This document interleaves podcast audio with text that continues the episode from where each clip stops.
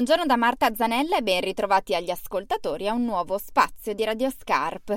Sociosfera è una cooperativa relativamente giovane, nata a Capodanno del 2015, ma la sua storia ha radici più lontane perché nasce dall'unione di altre storiche cooperative sociali di Monza, della Brianza e di Milano. Oggi si occupano di servizi socioassistenziali per persone in difficoltà. Da un anno si occupano anche di accoglienza e integrazione di migranti richiedenti asilo nell'ambito dei bandi della prefettura per l'accoglienza straordinaria. Lasciamo che ce lo spieghi la presidente di Sociosfera, che è Antonella Castelli. Gestiamo all'interno di una rete, questa rete ha appunto in gestione il bando della prefettura per l'emergenza, quindi il CAS cosiddetto, attraverso sia delle acquisizioni in proprio di appartamenti, quindi di luoghi dove poter organizzare l'accoglienza. Fin da febbraio del 2016 abbiamo attivato questo servizio all'interno di questa rete e che adesso ha avuto un incremento notevole, e quindi abbiamo acquisito un numero notevole adesso di ospitalità di questo tipo, di posti CAS. Siamo adesso a 72. Ma la difficoltà maggiore che incontrano i responsabili della cooperativa, ci dicono, è trovare persone disponibili ad affittare appartamenti liberi, anche se loro garantiscono un affitto a prezzi di mercato e ovviamente si fanno garanti di tutto. Sono tutti in ospitalità diffusa, appartamenti liberi, e alcuni appartamenti un po' più grandi. Diciamo che c'è la tipologia dell'appartamento piccolo, che vuol dire 4-5 persone, e poi ci sono due appartamenti invece che sono delle ville unifamiliari che ospitano 18 su più piani, naturalmente. Incontriamo tantissime resistenze che possono, non dico inficiare o impedire la nostra opera, il nostro impegno rispetto all'integrazione, all'inserimento sociale, però proprio anche banalmente, in maniera pragmatica, impediscono per esempio l'acquisizione di appartamenti, nonostante il fatto che è un progetto questo che consente anche di poter pagare un affitto a prezzi di mercato.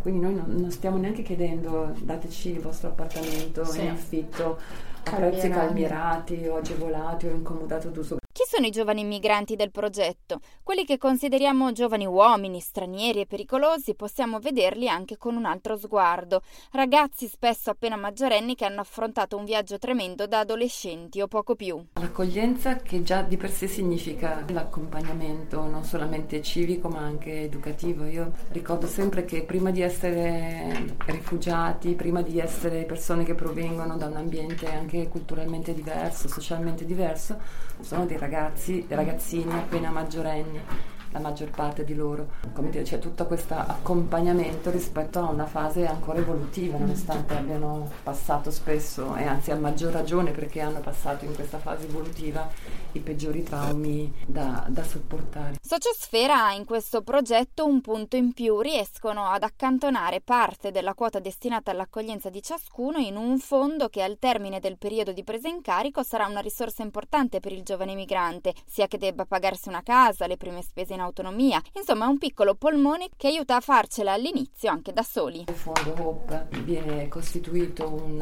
accantonamento rispetto a quelle che sono le tariffe, naturalmente, che poi serve a dotare il richiedente protezione di un piccolo fondo al momento della dismissione, che però gli consente di respirare un attimo, e anche per finanzia appunto anche la formazione, tirocini retribuiti. Poi ci sono corsi ulteriori che vengono organizzati a partire appunto da quello di lingua italiana, altri corsi che specifici rispetto ad opportunità professionali. L'esperienza del volontariato è per loro una risorsa importante, per questo cercano di coinvolgere i giovani migranti in associazioni locali perché li aiuti a conoscere, a farsi conoscere, a integrarsi nella nuova comunità in cui vivono. C'è nella media una buona collaborazione con l'amministrazione pubblica, il settore delle politiche sociali, dei servizi sociali, che spesso fanno proprio da mediatori rispetto a far conoscere tutte le associazioni che possono essere,